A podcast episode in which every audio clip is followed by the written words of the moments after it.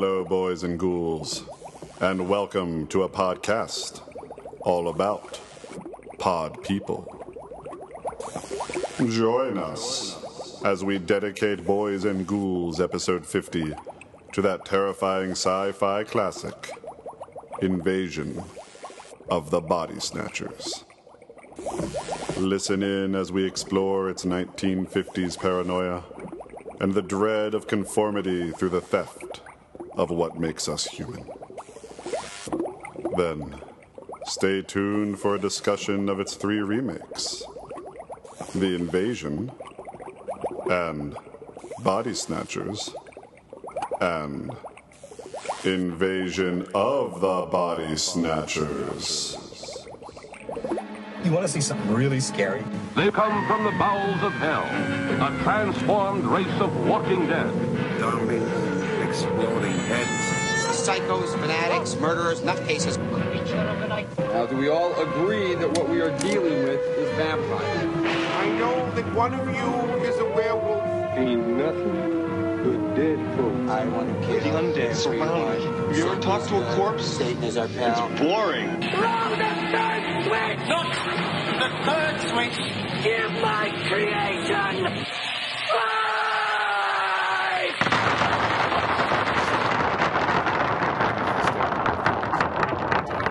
Yeah, but this time I saw it. There it is. It's that elevator where you, you pull down the one thing, then you pull down the second thing, and it's all up to you. Yeah. Well, it's To get in and magical out. unless you're running from someone, like in a horror movie, and then you've got all the business to do to get it to close. Granted, granted. You know, takes you longer. there was there was a password, and I was like, "Great! I'm almost never anywhere that needs a password." Uh, but they didn't really. I was like, "So do you want the password?" They're like, "Oh yeah, the password." I was like, "Michael Landon," and they're like, "Okay, come in." And I really got the feeling that if I didn't have the password, I could go in anyways, and that was a little disappointing. Yeah. Spooky Gab. Yeah. I assumed that we both had the same Spooky Gab, or do you have anything outside of? Um, this is kind of fun. It was really fun, actually. Okay. I met up with a Boys and Ghouls friend and listener, IRL, as the kids say. in real laughter, Yeah. in real life. Yeah, Britt McGinnis. You and I both communicated with her over the last couple of years. I think it's been. and she works for the Ween Dreams charity. Mm-hmm. Is that how you found out about it through her? No, no, no. I already. We, you and I had already talked about them on air and donated a costume.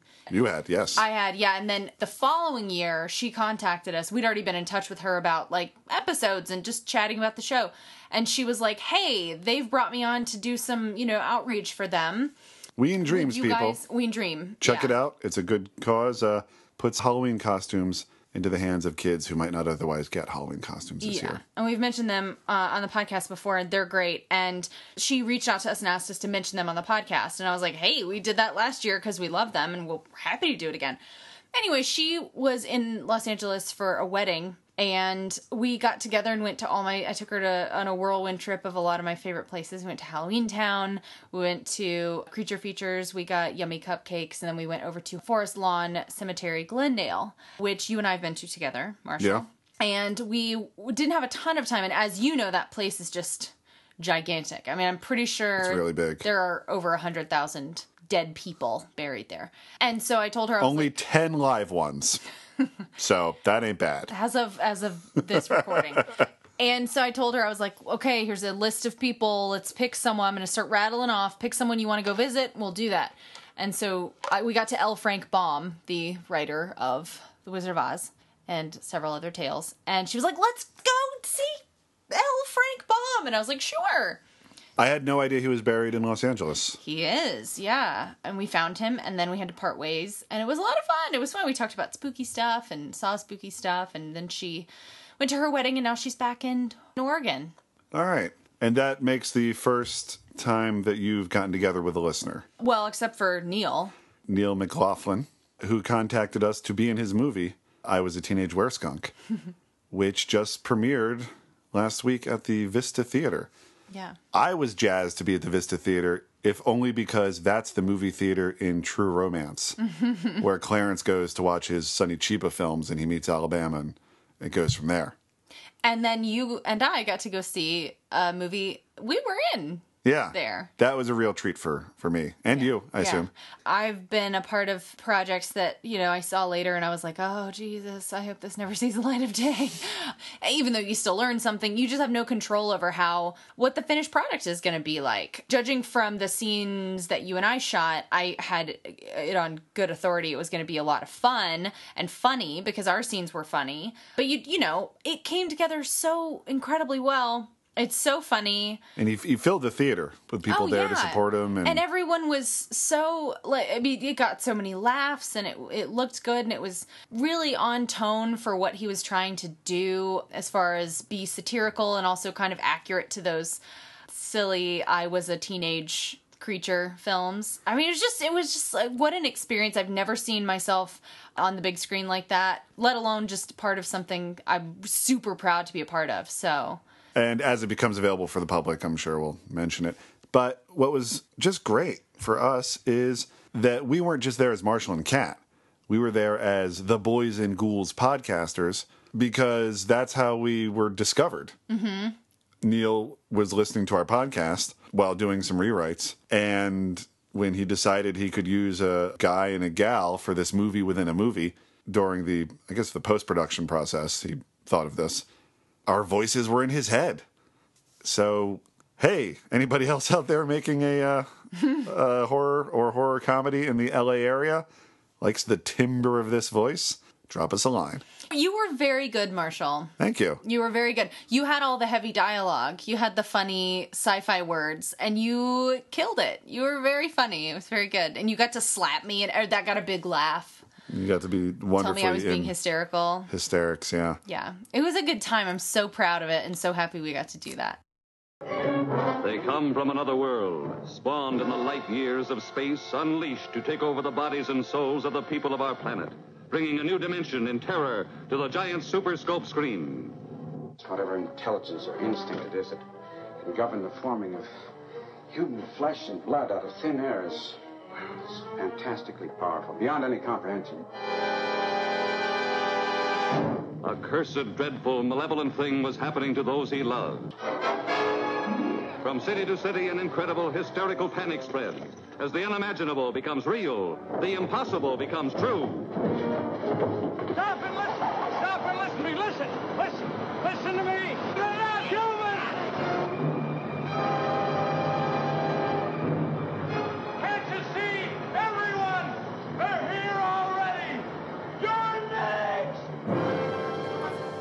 Hey, Kat. Hey, Marshall.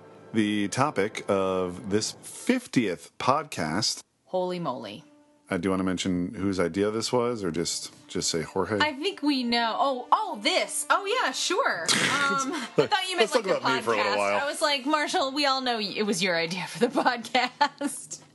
um, well, this episode is actually was a listener suggestion, and it was Jorge Garcia who was on Lost and has been acting for years and years and just happens to also listen to Boys and Ghouls, which was really fun to learn. But he had the idea for this episode, and I have to say it's probably going to land in like my top five favorite topics we've ever covered. you are super excited about this. I didn't anticipate that before we started. I was just like, yeah, that sounds cool. I'd seen the original film Invasion of the Body Snatchers. I knew you liked it, and I'm certainly fond of it. And I was Uh-huh. like, yeah, that'll, that'll do.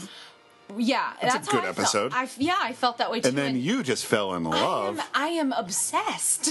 I'm completely lost in this right now. All right. I've read a book and watched four movies and a cartoon. I am glutted with body snatchers right now, and I'm ready to talk about it. All right. Listen to me. Please listen. If you don't, if you won't, if you fail to understand, then the same incredible terror that's menacing me will strike at you! So it all started not even as a book, but as a three parter in Collier's Magazine. I'm sure they have all sorts of stories in it. They have lots of fiction. It seems to be something they do. Sure. This is a science fiction story. It was written in 1955. The serialized versions came out in the magazine in 54, then it was novelized in 55. But he said it in 1976.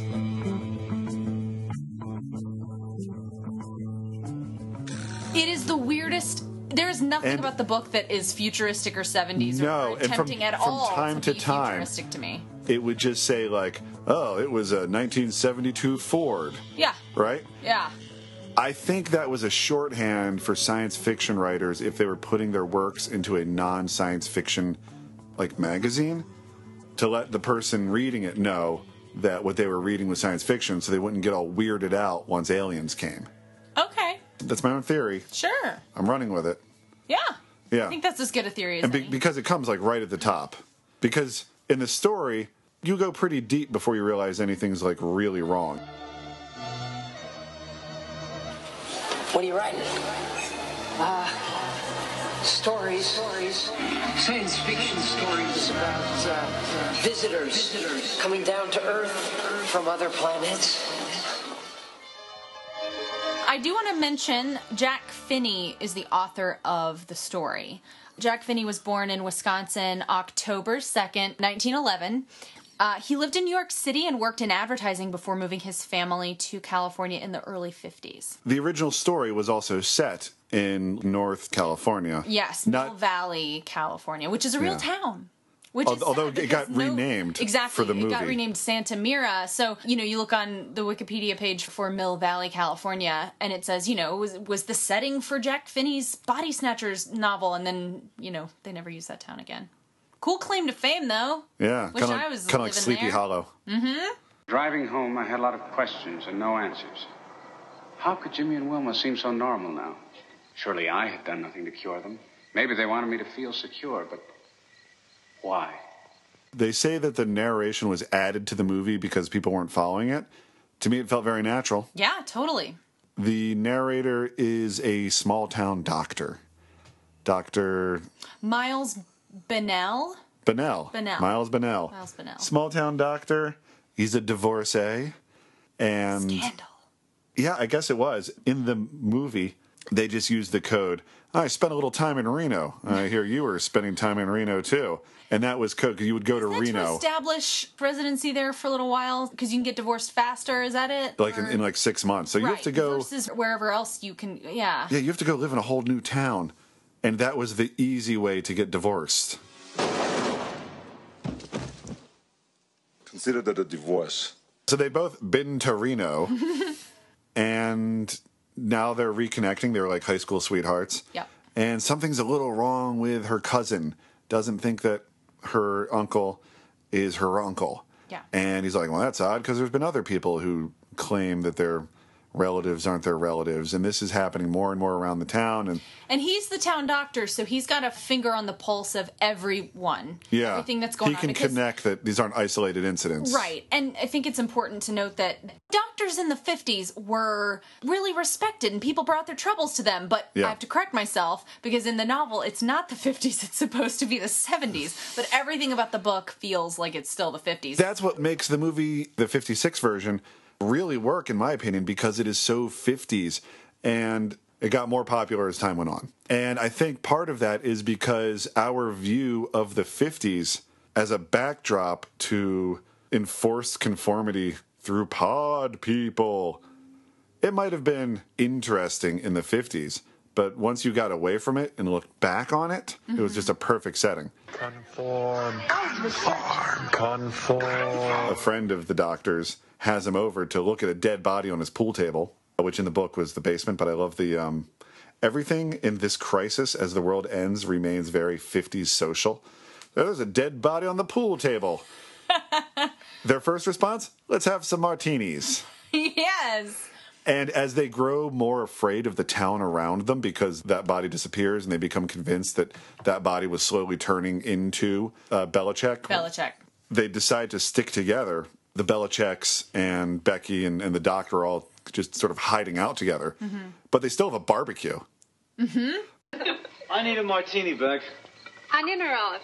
Doesn't matter. I want to pour it on the charcoal. The Belicecs call the doctor over to see this body. He says to the doctor, I want you to examine it. I want to put ideas in your head. I want you to T- tell me what you see. tell me what you see. And he's looking at it, and Becky makes Becky or the Belicec woman, the wife, played Wife. by played by Carolyn, Carolyn Jones, Jones. The name was escaping me. Morticia. Morticia Addams. I've never seen her do anything else that I know of. You know, if she's not running around in the Morticia Addams wig, she's kind of hard to recognize.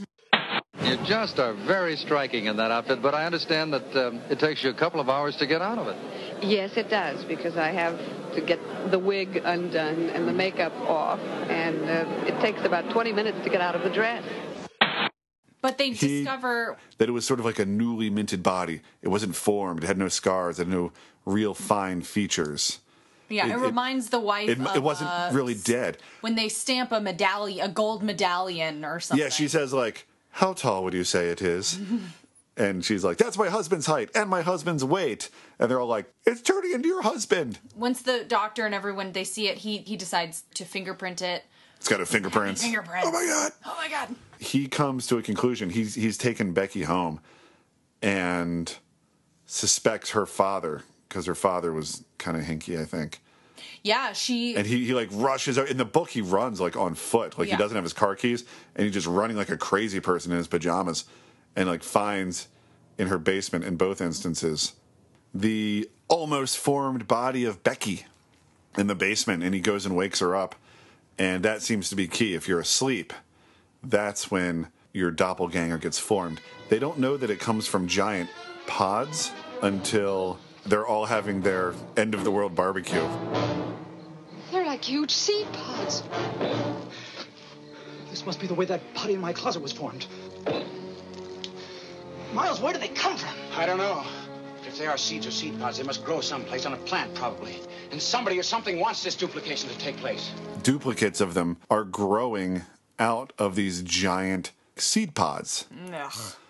And that's really all of the movie special effects right there. Everything else just depends on people behaving in sort of a kind of a blank way mm-hmm. or people behaving normal but you believe that they're pod people so you're just looking at them and look, Can't trust anyone. like, look at those pod people. In the 78 version, after establishing with various extras behaving kind of oddly, after that, the movie could just go out on the street and film people, just everyday people walking around. But at this point in the film, you're like, there's one, there's one. That person's probably a pod person because now you're looking for them. yeah. You're looking for the weird, emotionless pod people. In the novel, they end up the four of them leaving town. They hop Yeah. in a car and they drive and drive and drive for a couple of hours, stopping at one point because Miles has a realization, just like it happens in the movie, that there might be pods in their trunk. And there are. Yeah. It's terrifying. And so they I- get out and destroy them. really like in the movie. He stops at the filling station, and what a 50s filling station because they're like, ah, check your oil, wash the window, that sort of full service, you know, Yeah. fill her up, Jimmy. And they're messing around with the trunk. and then the narration comes on and goes, he might have just been checking the spare tire, but I wasn't sure. Yeah. He checks your car's oil, radiator if needed, and the battery to help keep it full of get up and go. That is just not a thing that happens anymore. But since it was such, uh, hey neighbor, kind of 1950s, where the gas man was in his basement, like, ah, just checking the meter in your basement. Oh, that's cool. The meter man played by um, Sam Peckinpah, Mm-hmm. who was also on there for like dialogue rewrites. I've read. Yeah. Yeah. And then, because like so many people are identified in the 56 version, like by their job. The part where they're in Becky's father's basement and he's like, see, there was a body here. Why, there's no body there? What? And then the cop just kind of leans in the window, is like, hey guys, what's happening here? Break it up. And they all know each other's first names. And it all seems really nice, like a nice way to live. Which is what makes it more horrific when people are turning on you because back then, especially in a small town in the 50s, you were a part of each other's lives. You'd gone to school with Yeah. the milkman. You played with them on the playground. Like And the cop and the filling station everyone. people. And so, yes, it's not a big deal that the meter reader's in your basement. So when you realize that if you can't trust these people, you're out of luck. And the fact that so interwoven into your life. we don't have that 1950s attitude anymore just makes that 1950s setting all the better Yeah. for this particular Definitely. kind of horror. And my God, in a 1950s movie, the idea of even saying the line, don't call the cops, we can't trust the cops. However, it is they, they put it. Yes, I actually wrote that down as a that really sobering, scary moment. when- anywhere? when the, Bel- when the Belicec says, "And Miles, don't call the cops." Yeah, it's like so they've got the phone company, and that's kind of frightening because that's its own way to get help. Right. And then it's like, don't trust authority, don't trust the system, don't trust the cops. Which everything in the 50s was centered around like you trust the town doctor with everything. He probably he Movies delivers your would- kids, you Yeah. everything. And Movies would all end with the cops showing up. Yeah. It's just like gangland criminals, gangland criminals, gangland criminals, cops. You know, cops are here. You don't need to know anything else because they're going to fix it. It's okay now. The end. It's been a Warner Brothers picture. But when you can't trust the cops, Yeah. You are on your own. And that's pretty scary. And the other is this is a perfect example of one of my buttons involuntary metamorphoses. oh boy, I'm sorry about that. The idea that you would then be stripped of your emotions and humanity and that you would just be a pod person. Yeah. There's nothing to be afraid of. We're not going to hurt you. Look, once you understand, you'll be grateful. Remember how Teddy and I fought against it? Well, we were wrong. You mean Teddy doesn't mind? Of course not. She feels exactly the way I do. Let us go! Look, we'll leave town. We won't come back. We can't let you go. You're dangerous to us. Don't fight it, Miles. It's no use. Sooner or later, you'll have to go to sleep. The options to run, the places to hide, all kind of fall away. In in any situation like this, you know, the situations where you're dealing with bad people. Yeah, like you do. Um, And Miles and Becky wind up in his office. Yeah. And one thing that is kind of a weird detail of the book that That's not in the movie? is not in the movie is that the doctor has two articulated Yeah. skeletons, Well, a man and a woman, a he's fe- a looking- female and a male, in his office. He's looking all over his office and he's like, uh, this is useless. That's useless. Scalpels, useless. And I'm like, hold the phone. There are quite a few things in the proverbial third act of this novel that really don't make sense, including like, a lot of the science. Why don't you just hold on to those scalpels? it gets a little bit just- ridiculous. Those are just really sharp knives. But he disregards it so they can get to what you just said. He's got a pair of skeletons. And so he reasons that because they were actual skeletons and not like plaster. They did live. yeah, they were organic They were material. alive. So he kind of positions And the male them. skeleton's name is Fred, just for the record. All right. so yeah, so the pods, which he reasons are like the last couple pods they have, because they've already seen what I've always considered a very freaky scene in the original film, which is everyone coming out weirdly early in the morning to the town square, and they're just handing out giant pods. Sacramento, Yeah. Sausalito. If you have relatives in, and they- they'll just name a city, Yeah. and so they're all taking them to spread outside of Santa Mira. in Santa the- in Mira. the movie, yeah. aka Mill Valley. Boy, that you know, sort of like gentlemen in their hats and women in their skirts, all here to take over the world. Yeah, it's pretty freaky. Your new bodies are growing in there. They're taking you over, cell for cell, atom for atom. There's no pain. Suddenly, while you're asleep, they'll absorb your minds, your memories, and you're reborn into an untroubled world. Where everyone's the same. Exactly. What a world. But so Miles and Becky are locked away in his office. The Oh, and Jack or Jack is it? Mhm. Belicec. Be- the Belicec yeah. got taken. Yes. You never see his wife in the '78 version, played by Jeff Goldblum. I knew you'd love it. He's been taken, and that's just sort of heartbreaking. And you're like, no, he didn't make it because they split up. And you're like, well, I hope the Belicecs made it out of town to bring in the Army and the Navy. Yeah. And then he's like, hey there, buddy. It's all good. Just become a pod person. Yeah. They manage their escape in both instances.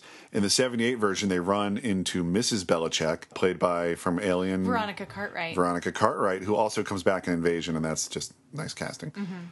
They run into her on the steps, and they do that thing where it's like they both have to pretend that they're pod people until they can sort of look in each Until other. someone's brave enough to like Someone make a cracks. move. Yeah. Yeah, and they realize, oh, she's still human, and she's like, oh, we have to go. We have to find Jack. we have to find Jack, and they're like, Yeah, we'll find him. yeah, they never tell her. him. No. Actually, she's probably still at, at the very end, still wandering around looking for Jack. Definitely. I love Becky. Tomorrow, will I feel the same? There's no need for love. No emotion. Then you have no feelings. Only the instinct to survive. You can't love or be loved, am I right? You say it as if it were terrible. Believe me, it isn't. You've been in love before. It didn't last. It never does. Love, desire, ambition, faith. Without them, life's so simple. Believe me. I don't want any part of it. You're forgetting something, Miles. What's that? You have no choice. in the novel, they're in the office. Miles has this idea that if he takes the his two articulated skeletons and places them right on the other side of the door on the inside of the door as close to the pods as possible and puts their blood and hair Yeah. on the skeletons that it will trick the pods and it works. It works. The pods start forming skeletons, and the pod people are like, "Well, you're clever." This is Janzik. They got away. Turn the main siren on. So they're on the run, and in the movie they go to the Bronson Caves, which is the Bat Cave. Have you ever been up there? Nope. I used to take people there all the time because it's pretty easy from Griffith Park, and I would never tell people, "Oh, here's the cave from Invasion of the Body Snatchers." I'd say, "Here's where Adam West's Batman would drive out with the Batmobile." To the Batcave. We haven't one moment to lose. In the book, they just hide in the tall grass. Yeah. In the movie, they go and hide in the Batcave, like under planks. The whole town's like running over them. Mm-hmm. And Bennell hears music, and he's like, "Music, people, life. There must be somebody nearby."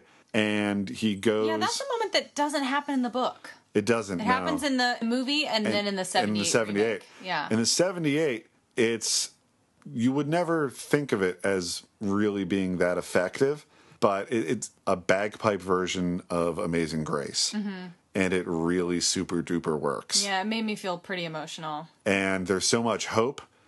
And for the 56, it's just kind of like samba party music. It- sounds yeah. like.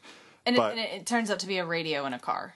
and it's not like people listening to it it's pod people farming pods and one of them goes like what music and you just hear him change the channel to like a weather report because that's all that matters now. Yeah. life is drained out of the town and the town is the world. Right. i want to impress that. And in the case of the 78 he follows the music to a ship and he's like a ship? We can get out of here. And then he sees and it's still just like this melancholy but triumphant bagpipe music. And then he sees that the ship is being loaded up with seed pods. So it's not even just this small town in his case it's this big city and now it's wherever that place is going. I always thought scotland just because of bagpipes but really that boat could be going anywhere. Yes, of course. and then whoever's got the radio on goes bagpipes? And it's like a weather report and he's like ugh good. Yeah. and that's when he goes back in both cases goes back to becky or you know, brooke adams and In the book, Miles and Becky hide out in an open field, but it's got tall grass, and that's how they hide. oh wait it just occurred to me becky never gets taken over becky never gets taken over in the book so in the movie the 56 it's such a great scene he kevin mccarthy i haven't said his name yet kevin mccarthy as the doctor Bennell. he goes away he comes back and he's like it wasn't what i thought it was but we got to keep moving he goes to kiss his beloved if, if this adventure has taught him nothing it's that man he loves becky Yeah. and if he gets out of this, he's going to fill her with babies. Um, goes to kiss her, and depends on your interpretation. Did she turn? Did she fall asleep and turn during the kiss? That one's more dramatic, and that's I some never people's thought reading. that way, but I sh- sure. Well, the science of the pods would be that while he was gone, she fell asleep, got duplicated. The duplicate put on her clothes because, Right, because they do, naked. yeah, you come out naked. It's implied in the 50s, but you see it in the 70s version. You do, you really do. And she's not fast to put on her doppelganger's clothes either. she? She's just no running around naked going. Yeah. But yeah, so what would have had to happen in the 50s version to follow its own science was there was a pod nearby. She fell asleep. The pod took her over. The body would have. It, they only say like the body, the original gets destroyed in the process. It never really says how. Mm-hmm. Uh, in the 78, everyone just sort of like you see them turn into fluff, and you see all this like gray fluff being dumped into omnipresent trash trucks. They're just full of it. And once you learn what that is, you're like, man, everyone's turning. Mm-hmm. In the 78, he's holding her in his arms, telling her, like, oh, we can just get to the boat and she just like dehydrates and Yeah. turns to fluff in his arms. Yeah. And then pops up like five feet away naked. So in the 56, she would have had to fluff, pop up, Well, what? put on the Yeah. clothes. Then Kevin McCarthy comes back and kisses her, and mid kiss realizes he's not kissing his beloved, he's kissing an emotionless duplicate Yeah. of her. Great scene, only undone by my overthinking it. Yes, definitely. Okay, well, Um, to get back to the book, back to the book where Becky has not been taken over. yeah, The two of them find just the fields of not completed pods. on their way to the 101 Yeah. because they want to leave. Yeah, s- safety at the freeway. Yeah. Which, by the way, you see the 101 at, at the end of the 56. That that is the 101. Yeah. That's that bridge that c- connects Cahuenga Mm. over there. So they see the pods and they want to run, but then they realize that they can't waste the chance they have because it's it they're To destroy they're the pod stealing fields. away in the middle of the night and they're not being seen. And if they can just make it to the 101 and get away, but he realizes they shouldn't waste their chance of getting away on just themselves. That they should really do something about this field of pods. So they there's gas in a barn and they torch the pods. Gasoline, yeah. Most of them, yeah. But there's still a lot of pods left, and they're like, ah, crud. And now they've drawn attention to themselves. But, book spoiler alert, Yeah. and everything's getting spoiled, folks. So turn back now. That's a given. The remaining pods now considered Earth to be barren and hostile because all the others got torched. And they just like break off from their vines and ascend They back into space from whence they came. To go find some other planet. Yeah, and it's like, well, some other planet's problem now. And yes, they saved the world, but the town eventually gets revitalized, but only by new people coming in. They've lost. Everybody's gonna die. Everyone dies. Yeah. It's so depressing. But they have, yeah. Weird. Well, while other versions can imply that like the world is ending, if the town is the world, they've lost the world. hmm In another sense, he still gets to marry Becky. Yeah, I just think it's really morbid how like this town, despite the fact that oh, like yeah. they win, as it were, and they've saved the greater world. There's no revenge in these pod people, by the way. They're just like, they well, just walk away. the race is now going to another planet, and huh. I guess I'll just live out the rest of my five it years. never really here. says okay now here's the part that fascinates me and I, i'd like a whole nother book about what this was like which is dr Bennell and becky and the Belicecs live in, in the book. They don't become pod people. They continue to live in a town. A dying town. yeah. They don't just pack up and leave and say so long like salem's lot and just let it die. He stays like a doctor in a town full of just shuffling pod people.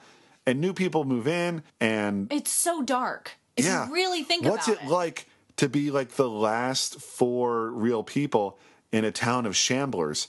And they're not, they don't believe in revenge. They're not out to get them. They're not out to hurt them. They're just this sort of aimless population who may or may not be like doing their jobs. Right. Yeah. Why would they? They just need to survive. They just need to survive. But even when they were pod people, they would just sort of like with lackluster, just be like, they go to the soda fountain and it's like, service is terrible, but it's still a functioning yeah. Soda fountain. Yeah, it Yeah. begs the question if the ta- I know that Miles was born in that town. His father was the doctor of the town before he was. yeah. Slowly, new people move in, Right. And the population dies off because they're not supposed to last And that I long. get that, and it becomes this like Including- I guess a new town, uh, right? But if for a while there- But if you're the if you. I understand that, like, the reason he stayed to fight was because he cared so much about this town and it meant everything and community and all of that.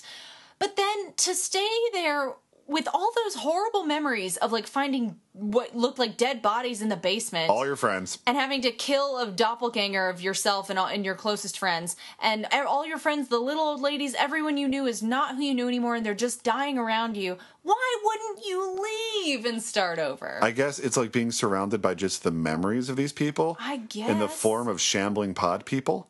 it's, you know, i guess that gives you some time to process your grief as I would have just like go taken over the town, last man on earth style, and has been like, now this place is New Milestown. he probably ran for mayor unopposed. And as, as new people uh, move in, he's like, well, I'm the bartender, I'm also the mayor, and I'm also the sheriff, and I'm also. Oh my god. I own most of the property now. Don't want to get into how that happened, but uh, I'm kind of a rich man. Must we continue to listen to the ramblings of a lunatic? I just want to talk about the themes that were really read into because it, nothing was high, super purposeful when they were making the movie, but everyone Yeah. views Invasion of the Body Snatchers, the Well, I mean, 1956 I'm- film, as a criticism of communism. and I'm I'm putting in all this hindsight 1950s conformity into it, which some of that may have been in the ether, as well as the the Red Scare, from the writer of the original novel to the director of it to the actors. They're like, we were just making a as good a thriller as we could. Right. To believe that it had nothing more than that is kind of hard to swallow. Well, the director, what was his name? Don Siegel. Don Siegel, Who plays said- the cabbie in the in the 78, 78. version. What a nice little Easter egg. He said that stuff couldn't help but creep in to a story like this. Okay. He said, but I didn't want to preach because I believe that movies are meant to entertain. I wasn't trying to teach anybody a lesson or really be heavy handed. He goes, the themes creep in, and I'm not going to deny that, but it wasn't why I made the movie. So there's, there's your answer. But I'm of the school that once you've made a thing, no matter what you meant by it, people are going to It's not yours to it. interpret. Right. Not anymore. It's the viewers. I noted a couple of things from the book where I guess it must be Miles. I didn't write down who said it. He's referring to modern telephones without operators. And the quote is sometimes well, th- I, that, that's where they were at in the 50s. You could make local calls without operators, but you couldn't make long distance calls without operators. I guess he assumes that by the 70s, like that, it wouldn't have progressed any more than that either. Whatever. Yeah. Uh, but he says, sometimes I think we're refining all humanity out of our lives. So there are themes of Well, that's definitely a good notion then and now because progress keeps progressing. So, you know, it's like, well, all we do now is text. We don't even hear the other person's voice. And just like watching movies, it's like, well, we used to go to the movie house and see a triple feature. And right now we're lamenting the loss of video stores where we're like, why you'd go in your car and you'd walk the aisles and pick out a movie. Right.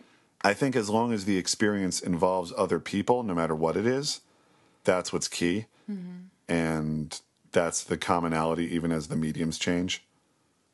I refer to telephones and movies. yeah. Yeah. Yeah.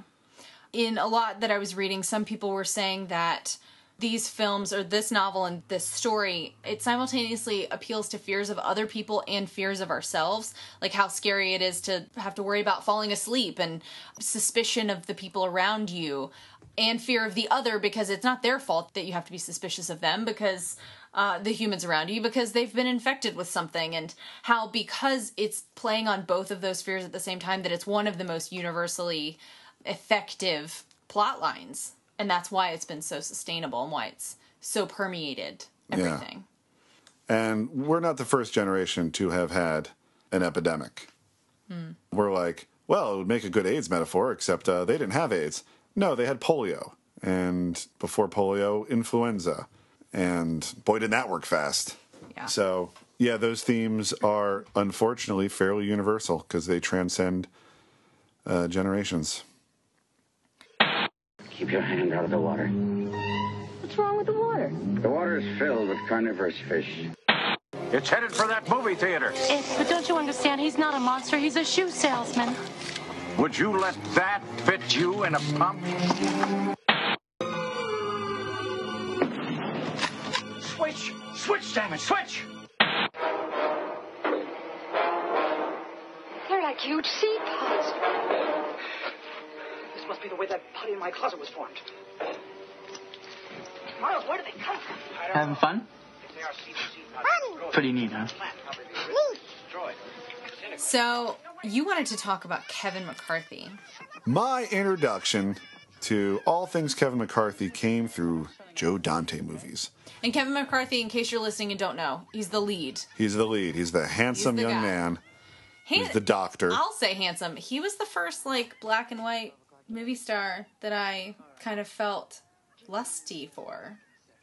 I saw All right, settle Invasion down. Body Snatchers. I will not settle down. When, when- when did you first see it? I mean, I was a kid. I saw it. I watched it several times when I was young, and I always thought he was so cute. Which was, um, I mean, maybe this is weird because, but for me, like I, there as a young kid, there was al- almost always a kind of a disconnect for black and white films. Like it always felt so removed, Yeah, my and like I couldn't really truly relate. It, I don't feel that way anymore. But I, I so- think everyone needs a sort of bridge movie. Yeah. Mine was Some Like It Hot. Yours was perhaps It could be inva- Invasion well, of at the least, Body Snatchers. At least Invasion of the Body Snatchers was the first time I looked at a movie that I knew was decades old, but I was like, that guy's cute. I just thought Kevin McCarthy was handsome. Oh, he's so handsome. So, the film brats, as they're known, that sort of like Coppola, Scorsese, Spielberg generation of filmmakers, were very fond of recalling the classic films they came up on. Perhaps none more so than Joe Dante, who put Kevin McCarthy in several of his films, starting with Piranha, and then for Innerspace, he was the bad guy. He was like the heavy bad guy and was great. And when I started writing, when I was like 12, 13 years old, I would write these sort of James Bond ripoff stories. And the bad guy was based on Kevin McCarthy's Scrimshaw, who like dressed all in white. I wonder, miss, if Cowboy's ever told you of his incredible tolerance for pain. Is what? He's what? Is what? And in Gremlins, he doesn't act in Gremlins, but we see him definitely because after the scene where Billy accidentally kind of gets tricked into feeding the Mogwai, is plural for Mogwai Mogwai? Feeding the Mogwais. After midnight, he then sort of settles into the black and white movie he's watching, and it's the ending of Invasion of the Body Snatchers. And it took me a while to figure that out, and I didn't know what was so bad that you're next, they're here, they're already here. Yeah. I knew it was the ending of some crazy, probably science fiction movie. Like I figured it was aliens. I didn't know from pod people, definitely. I saw one of the pods in Gremlins 2. Someone's carrying around one of those pods as another nod Mm-hmm. to Invasion of the Body Snatchers. But that whole scene just goes out as he sort of slowly falls asleep and as the Mogwais eat the chicken after midnight, thereby turning them into gremlins. It just ends on, You're next, you're next, you're next. And, and I think Gizmo's watching him and he's like, That's scary. And Billy's falling asleep, and you think maybe he shouldn't be falling asleep. Maybe he should be dealing with with uh, with, with some up and coming gremlins. But that warning's still ringing as the scene fades out. You're next. You're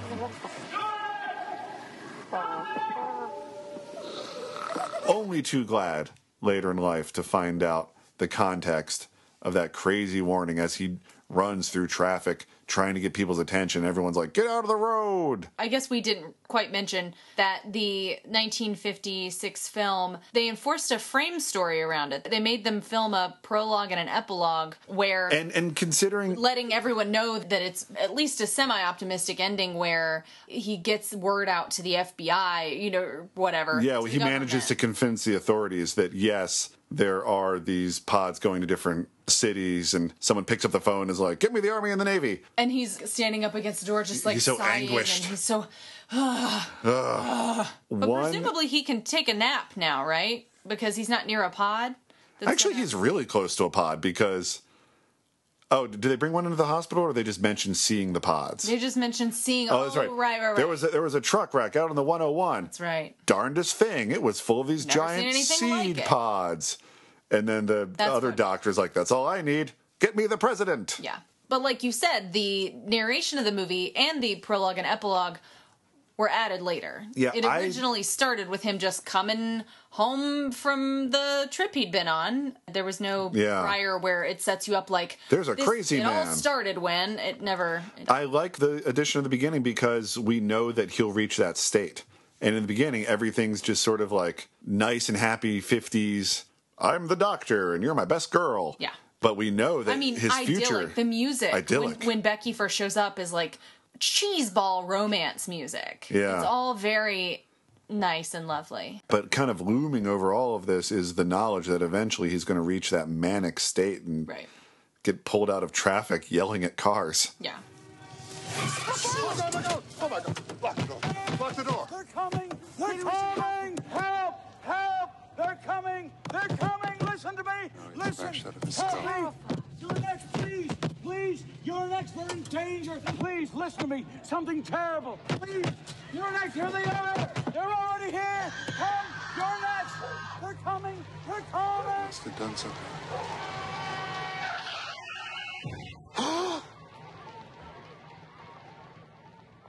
So the movie version of the Jack Finney novel was remade in 1978. We keep saying the 70s, 78 Yeah, version. 78. It was remade in 78. Featuring a cameo by one Kevin McCarthy. A really incredible cameo that I didn't know was coming. That's like about all I knew about it. Oh, I didn't know that. And it was such a lovely surprise. And I had just recently watched the 78 version for the first time because I was really fond of the original.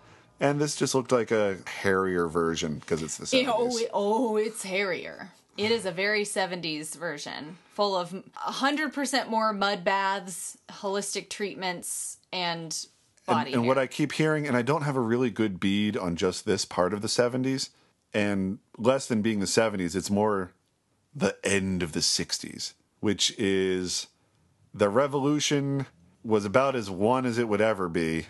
You know, thank you, Charles Manson. Thank you, Altamont. Thank you, Richard Nixon. Mm. I don't know, as the ideals sort of tapered off and people started concentrating more on themselves. You know, Billy, we blew it.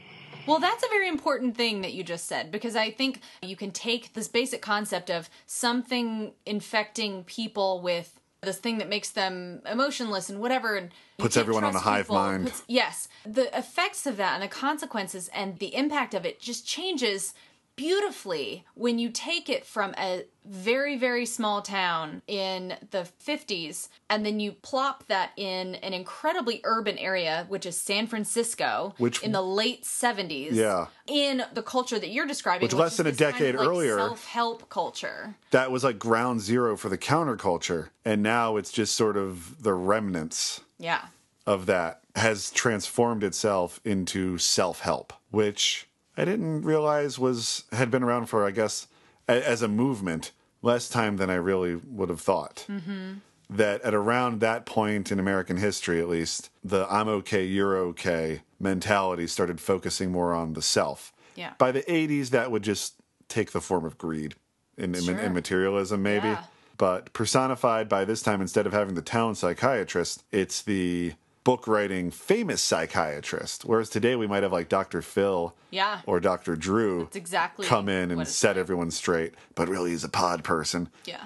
This was leonard nimoy. Who I also I didn't expect to see him and I was like Leonard Nimoy! Yeah. Who I would As the I mean he's sensible- such an authority. Yeah. An authority. He's sensible. He's logical. Yeah. He's like well what you're suggesting couldn't possibly be what you're suggesting and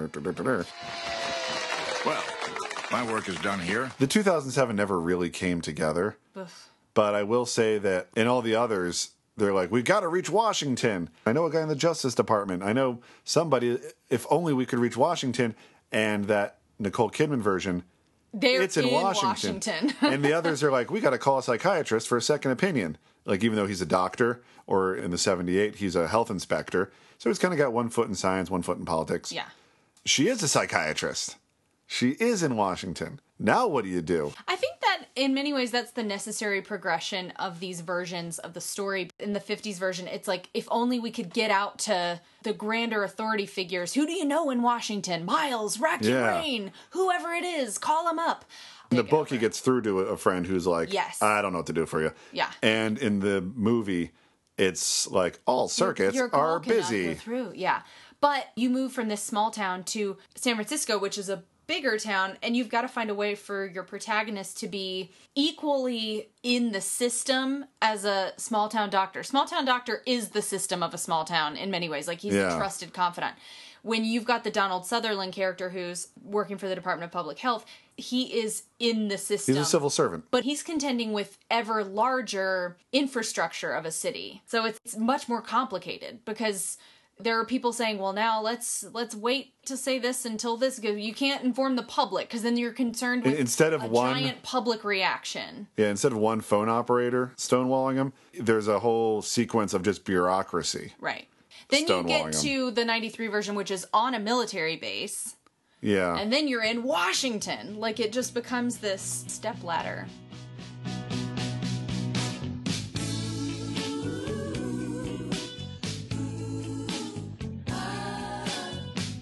So so the 70 oh god. Here's one thing that I love about the 78 version is the rela- I think the relationship between Donald Sutherland character and his Elizabeth Driscoll is so real. And it feel to me I feel like both the 50s version and the 70s version they're both such warm, believable, charming relationships. and they're the adult relationships. Very adult. and they're a little outside the norm of the day Yeah. in both versions. Yeah. In that case, they're just really close coworkers in, Mhm. in, in the 78. Yeah. And you get a scene of just one, their relationship, and two, what it is we're fighting for, Yeah. which is just to enjoy each other, to love each other. And this is done in just a scene where she's a little worried because her boyfriend doesn't really seem like her boyfriend. And he's like, I just made stir fry, and it is great. Yeah. And she's like, Let's step outside and eat some of it and yeah, and just out. enjoy Want life. And then she does that great thing with her eyes, Yeah. which of course she could actually do. Like, there's no amount of special effects in '78 that could do that. Yeah. With her, because she just makes her eyes just sort of dance around It's real one of those weird. things you, you know someone discovered she could do it on set and they were like, oh, we're putting that in. Perfect. Which it was directed by Philip Kaufman, who has a story by credit for Raiders of the Lost Ark. He also directed one of my favorite movies in high school, Quills, with Geoffrey Rush and Kate Winslet. oh my, the Marquis de Sade movie. Okay, I'm gonna make that noise a lot during this episode. Yeah, but And- yeah, and so as- funny eye trick. You As know. the movie progresses, you can like feed off of that scene and their chemistry in that scene to get you through why you're running, why you're fighting, Yeah. why you're so sad now that she's gone. Yeah, And, it's why is it such a believable. They do it tragedy at the such- end? They do it with such little time together. Yeah. I mean, I think that's why where this movie scene. is so effective. Is I just it, that scene does it, and then there's also a moment I think earlier than that where they're at work, they're in their public health offices, they're walking down the hall, and she's got to break off and go into the room, or he does, and he just stops and looks at her, and he's like, "What can I what can I do for you? What do you need?" Hmm. and he just connects with her. He's like, I'm, you know, like you know, they're they're great friends. You can tell that he loves her, but they don't beat you over the head with it. He knows that she has a boyfriend. He's respectful of that, but they have this like zip zap zop chemistry. It's so good. Can you tell I loved this movie? Oh, really? Yeah, I got a series of texts from you as you made your way through the film. But you're it was right. mostly emojis.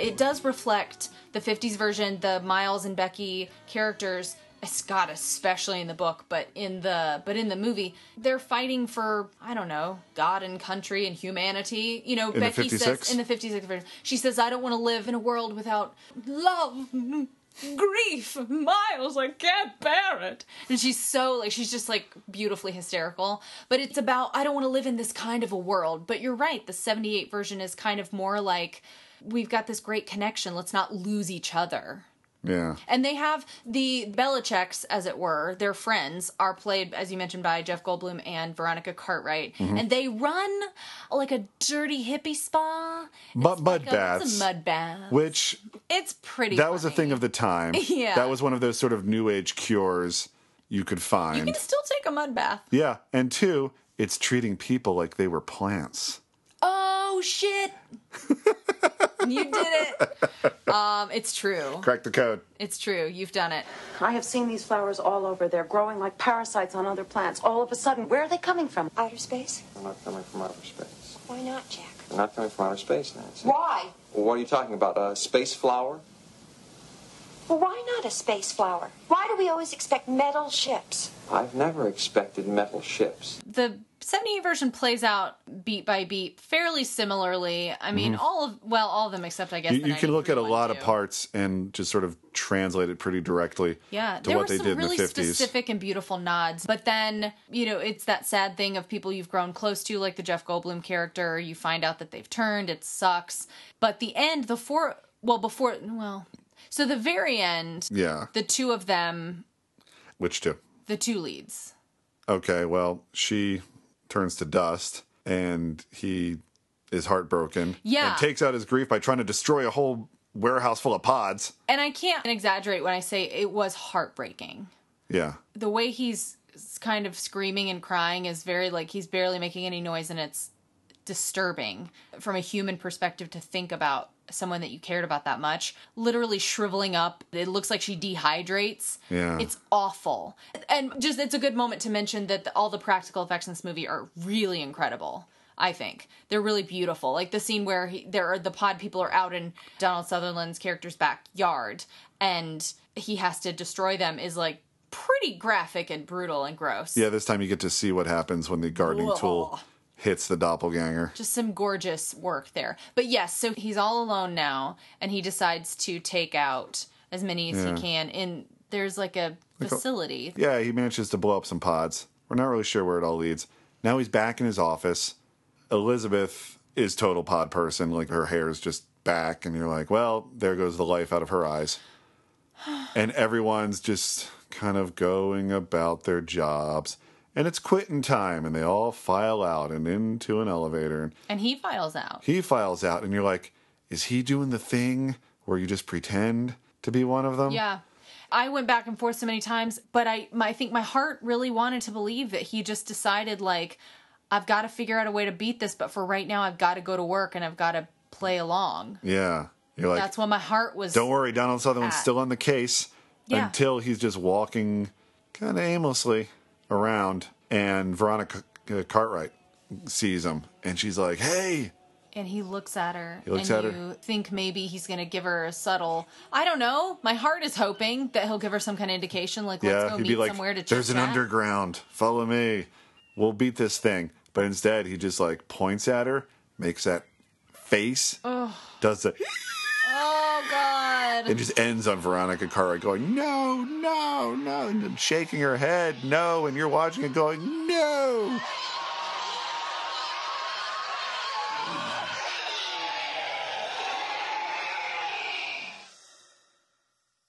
and the credits roll silently. Yeah, for a movie with so much great sound, it just like Deafening leaves you with that shriek. That shriek is the last thing you hear, and then it, it doesn't like bring up music to be like, well, this is pleasant. It just leaves you on a shriek I and silent love credits. it. So, so effective.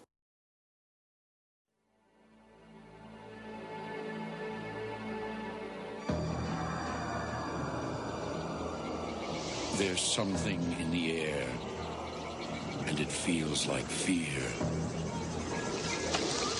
There's something in the night, and it seems like terror.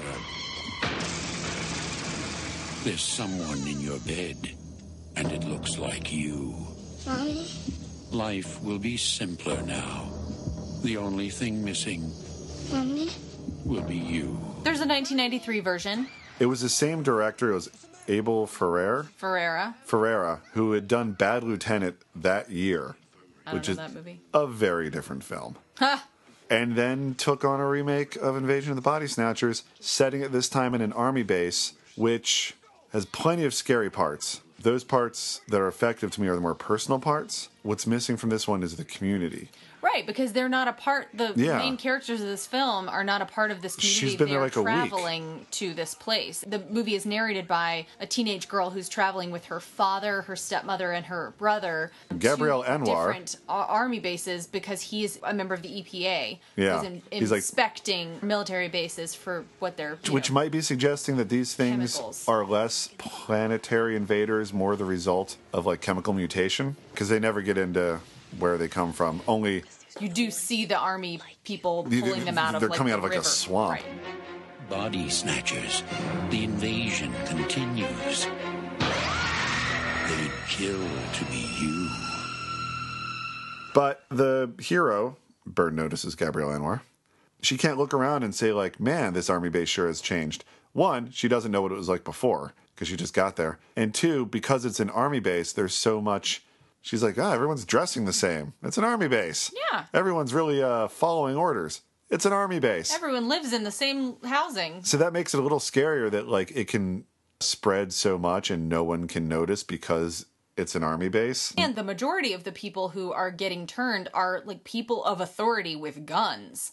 That's So true. It's harder and, to and this allows for man once it becomes no longer just a state of paranoia for some people. It's we've all got guns and so do the pod people, but so does everybody else. So there's a lot more shooting. in this version. Yeah. Al- along with a few other people, Stuart Gordon wrote the screenplay for this. And we got to see Billy Wirth, Billy Wirth. Lost Boy Billy Wirth, So cute. with more than just like two or three lines because. He was because the vampire with the dark hair who gets killed on the speakers. Death by Stereo, Death by stereo. who his hair's shorter and he's got more to do. I'll take him anywhere I can get him. and he's one of the non-pod people who has to like walk among the pod people and like he goes into the infirmary where like people are being forced to sleep and turn into pod people Yeah. and this time instead of just being like oh the pod is like six feet away now it's like got tendrils that like that go into your nose and your your mouth. nose and really mouth and gross. surround you and and one the girls in the bathtub and like the pod is in like the drop ceiling and as it turns into her it becomes too heavy for the drop ceiling and crashes through into the bathtub with the girl Yeah. and then she's She's, like, face she's face in a with bathtub this. with this unformed version of her and then one scene later she goes to wake her dad up and he's got the tendrils all over him too and she like pulls it off and then an unformed version of him grabs her from ankle under the bed. Yeah, grabs grabs her ankle from under the bed. these are all really they scary parts really playful with that stuff. Oh, not to mention probably the most terrifying part moment for anyone in the movie, which is when the little boy goes to wake his mom up and she's all gnarly. yeah she, she just like turns to ash and then like a naked version of his mom just steps out of the I closet mean, that kid's never going to be the same again. I mean, we know. I mean, that's true if he didn't turn into a pod person, he would never be the same again. That's just horrible. Um, I gotta give a big shout out to Meg Tilly, who I thought was really good. She plays his stepmom. she has one really good speech also Christine Elise, her friend. Oh. So she meets this punk rock kind of chick, the Mhm. teenage girl does, the rebellious one who I I knew from Child's Play 2. okay That's what I know her best from. Um, I I've never seen R. Lee Ermey so subdued in any movie. By the way, once he became a pod person even before that, he was. I mean, I actually just mean he was he- probably was from the beginning Yeah. do you think Oh, whether he was a pod person or not, I'm just saying the actor, his performance was. I he's usually yelling at people. Is all I'm saying. yeah Hold on. That's not even my desk. You know, uh, the ending of this movie was tough for me because I felt like they take Meg Tilly's character's great speech from when she's trying to convert the dad. She's like, think about it. Where are you going to go? Where are you going to hide? for a movie that had first person narration to then have to rely on a recall of a speech that was already given Yeah. to give it some kind of closure And it, It wasn't was- just the speech, it was the speech. Slow down. It was like, where are you gonna go?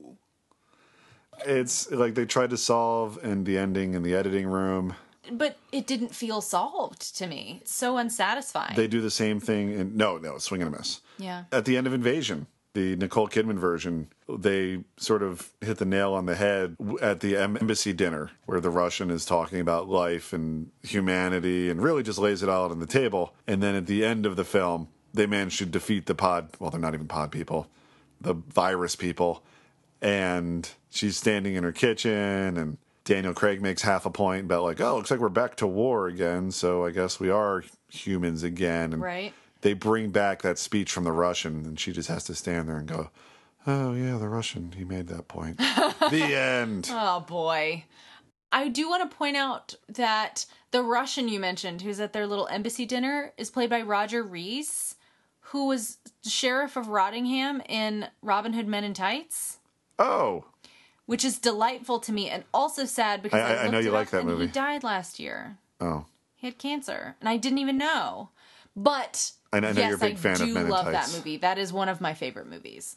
And I recognized him. I'm watching the movie, and I was like, "Oh my god, it's the sheriff of Rottingham, much older, but look at this man. He got cancer and died last year, and it's makes me really sad." But what makes me happy is learning that Kevin McCarthy lived to be 96. Did you know he lived that long? He lived a very, very long life. I do. And at age of ninety, he made a uh, cameo appearance as himself in the Anthony Hopkins written and directed challenging film Slipstream. Mm. Here was a movie that made allusions to Invasion of the Body Snatchers, as well as had Kevin McCarthy playing himself. The whole movie's trippy and weird, and to compare it to David Lynch, gets you partway there, really, uh, all via the mind of Anthony Hopkins. Anthony Hopkins wrote and directed this. Yep. Huh. And in part of it, Anthony Hopkins as the screenwriter who's losing touch with reality picks up Kevin McCarthy like hitchhiking in the desert and they drive for a while and he's like, "Aren't you Kevin McCarthy?" He's like, "Sure I am." Were you in Invasion of the Body Snatchers? Was I in that? Yeah. And it's just weird and Weird. at least a quiet moment in a movie where most people are shouting. But yeah, 90 when he did that. So he stayed active for quite some time. His last movie came out 2 years after his death. It's a indie film that seems fun and now that I've just been re-reminded of it, I, I might uh, check out The Ghastly Love of Johnny X. Wow. Sounds like uh another one of those love letters to the era, like Lost Skeleton of Cadavra, like I Was a Teenage Wereskunk, where he plays the Grand Inquisitor. May I call you Stanley? Okay, Stanley. You're fired! He was the uh, the bad guy in UHF. You ever see that? I didn't. That's the Weird Al. Yeah, Yeah, I haven't. It's a shame on me, but he was good in that. And He's good in everything he, he did. Yeah. His parts got smaller as years went on. But he seemed like a really enthusiastic guy who who was willing. He didn't take himself so seriously that he couldn't. Uh, I guess I'm thinking of um, the interview that I sent you, Yeah. where he's he's talking about invasion and what it was like making the movie, and he like recreates his moment. Like he's just no one asks him to, but he's sitting in this interview and he's like, "You're next." It's like you can see there's like a gleam in his eye, and he's totally embraces it, and he's happy to think yeah, about it again. It wasn't relive it. beneath him. Yeah, Because- exactly. That's what I'm trying to say. Even in Piranha, it's a good movie if he's doing a good job, and he does a good job. Yeah. It all began in a vast, uncharted region of outer space. A whole flock of strange-looking carriage drifting in space for billions of years were floating down toward the Earth. Um, I also watched Invasion of the Bunny Snatchers. Did you watch that cartoon as well? I rewatched it. I I've had never seen it. taped it off of TV. It was supposed to be like this kind of like big deal at the time because it was like a new Looney Tunes cartoon. Uh huh. It felt like made sort of on the heat of Who Framed Roger Rabbit for the classic It was uh, 1992. All right. In the era of Tiny Toons and Animaniacs, Mhm. Invasion of the Bunny Snatchers was like a throwback. It's pretty cute. It's got Elmer Fudd, Yosemite Sam, Daffy Duck, and Bugs is going around to do his hijinks with all of them, and they're all offering him these weird carrots. It was a throwback, but it was also really meta. Yeah. And that like it was his job to wake up and deal with Fudd, then get on a Time train. to go to work. Yeah, get on a train and deal with Yosemite Sam, and then you know take a bus and go deal with Daffy, and repeat it all the next day. But this time they're all a little weird. Right. Bring on one of these strange-looking cowards, and all your troubles will be put to rest. And damn it, Bugs likes his work and he likes sparring with real people. And, you know, he's seeing that they're not so real and they're trying to feed him these weird carrots and he doesn't eat them and he decides to defeat the doppelgangers so that he can have his real guys back. I never realized how lucky I was that so many people wanted to kill me. It's cute. He wants to play with his buddies. We will see Bugs Bunny again in Looney Tunes Back in Action, directed by Joe Dante, featuring a cameo by Kevin McCarthy Wow. as he walks through a color scene, but he's in black and white, carrying a giant seed pod. And if you check the credits, he's Dr. Bennell. That's adorable. You have an encyclopedic knowledge that is truly I'd spent the intimidating. Thank, thank you. I spent the afternoon with IMDb, just looking up all these things.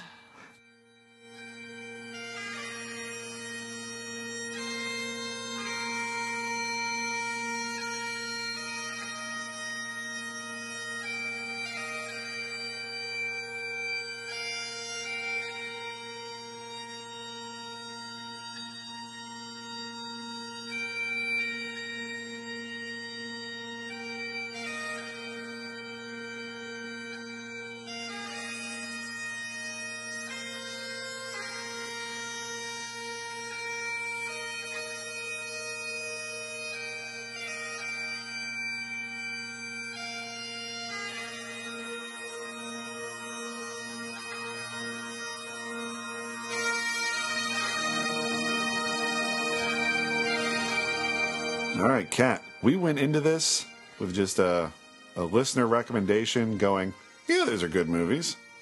I really only appreciated the first film and just kind of gave the others a pass. I'm super glad I watched the 78 version Oh. in addition. I And will be showing that to other people. I think it's so good. yeah, you have positively had to make room in your heart. Yeah. Just when you think your heart can't grow anymore, along comes the 1978 remake of Invasion of the Body Snatchers. So, good people at home, if you want to uh, check out any of the versions of Invasion of the Body Snatchers, I still love the original black and white 1956 Kevin yeah, McCarthy. Fantastic. above all the others. I think the story fits best into the 1950s, but put it in the 1970s, and it's very effective still. This is not something I think I would say about many, if any, properties. I feel like I wouldn't be mad if I knew it was going to be done really well to see a remake uh, now. It's The two, the 2007 version. It, It's it been just nearly a didn't- decade. It didn't gel. It didn't quite work for me. But they did attempt to incorporate newer technology. Cell her son sending email. her videos. Yeah, absolutely. But if someone were to be able to do it really skillfully, but not too slickly, I guess so many horror films these days, in general, I think they, they keep trying to up the ante Right. with these, with, with with every new invasion movie, yeah, and maybe they just need to be. You know, now it's an army base. Now it's the government. right. Maybe they need to go back, go back to the small town. Yeah, take it back to basics. Or- but we've still got the or- or technology we just have keep today. it a more personal story yeah. without trying to be like, now it's on the moon. Yeah, I think it, rather than starting from the place of bells and whistles, you really get the characters, good casting, good story, and then figure out how that fits into today's world Yeah. versus engineering it the other way. But I wouldn't mind if it were done well. I think I'd like to see what a really competent person could do with a new version. Well, when this competent person hypothetically does a new version, I think they should really remember to remind the audience what it is they're fighting for, what it is they're staying awake for, why they're running as fast as they are, Yeah. with scenes like the stir fry scene Yeah. in the 78 I version. think they tried a little too hard, like in the 2007 version. I know they were trying for a mother's love. I think that was a huge part of it. She's searching for her son. I'm not leaving without my son. When the guy clocks the kid, knocks him in the head in the elevator, and she sla- she hits the guy back, and then the elevator doors close. She gives this like primal scream. I can I feel, but I feel like I can see the gears turning there, where they're. It almost feels like they're Like trying the to telegraph gears? it. Uh, oh, yeah. yeah. like they're working too hard to show us that instead of just to prove the point about people it. being animals that the Russian made earlier. Sure, yeah. Yeah. Absolutely. So, yeah, yeah, give us those real relationships though. Make us feel it cuz I I'll be honest, I teared up a little in the 78 version when she just collapsed in his arms. And he's still telling her about the boat. I mean, I'm dead. Yeah. Just heart-wrenching. That's what I want. I want that. I mean, I don't want people to die, but yeah, You- yeah I do. Cat just wants to feel something. I want to I just want to feel something. All right, everybody. Thanks for joining us on this journey. I want to quickly Hmm? Just give a shout out to a couple of really who, listeners who've been really engaged and reaching out lately, which are Buddy Forbes and Kelly Marie Oakler. Um, they've just been on my mind this month. Just cool cats who've reached out to us and messaged and or tweeted at us and that I think are cool. And thank you, listener Jorge, for letting us know this is an episode we should look into. Literally changing my life. I feel like a happier, better, more fulfilled person having watched all these movies and read this book. I'm just glad to have a good 50th episode. Cat will never be the same. Nope. All right, folks, if you want to reach us with suggestions or just drop us a nice line, tell us how you found the podcast and something about yourself. Yeah. Uh, you can do so at boysandghouls at gmail.com or just find us through Facebook or just enjoy us and our social media presence You can just Google Boys and Ghouls podcast and all our stuff pops up. Twitter, Pinterest, Tumblr, and Instagram. Those are the biggies. Yeah. So can't wait to hear from you. And until we do, Beware the moon.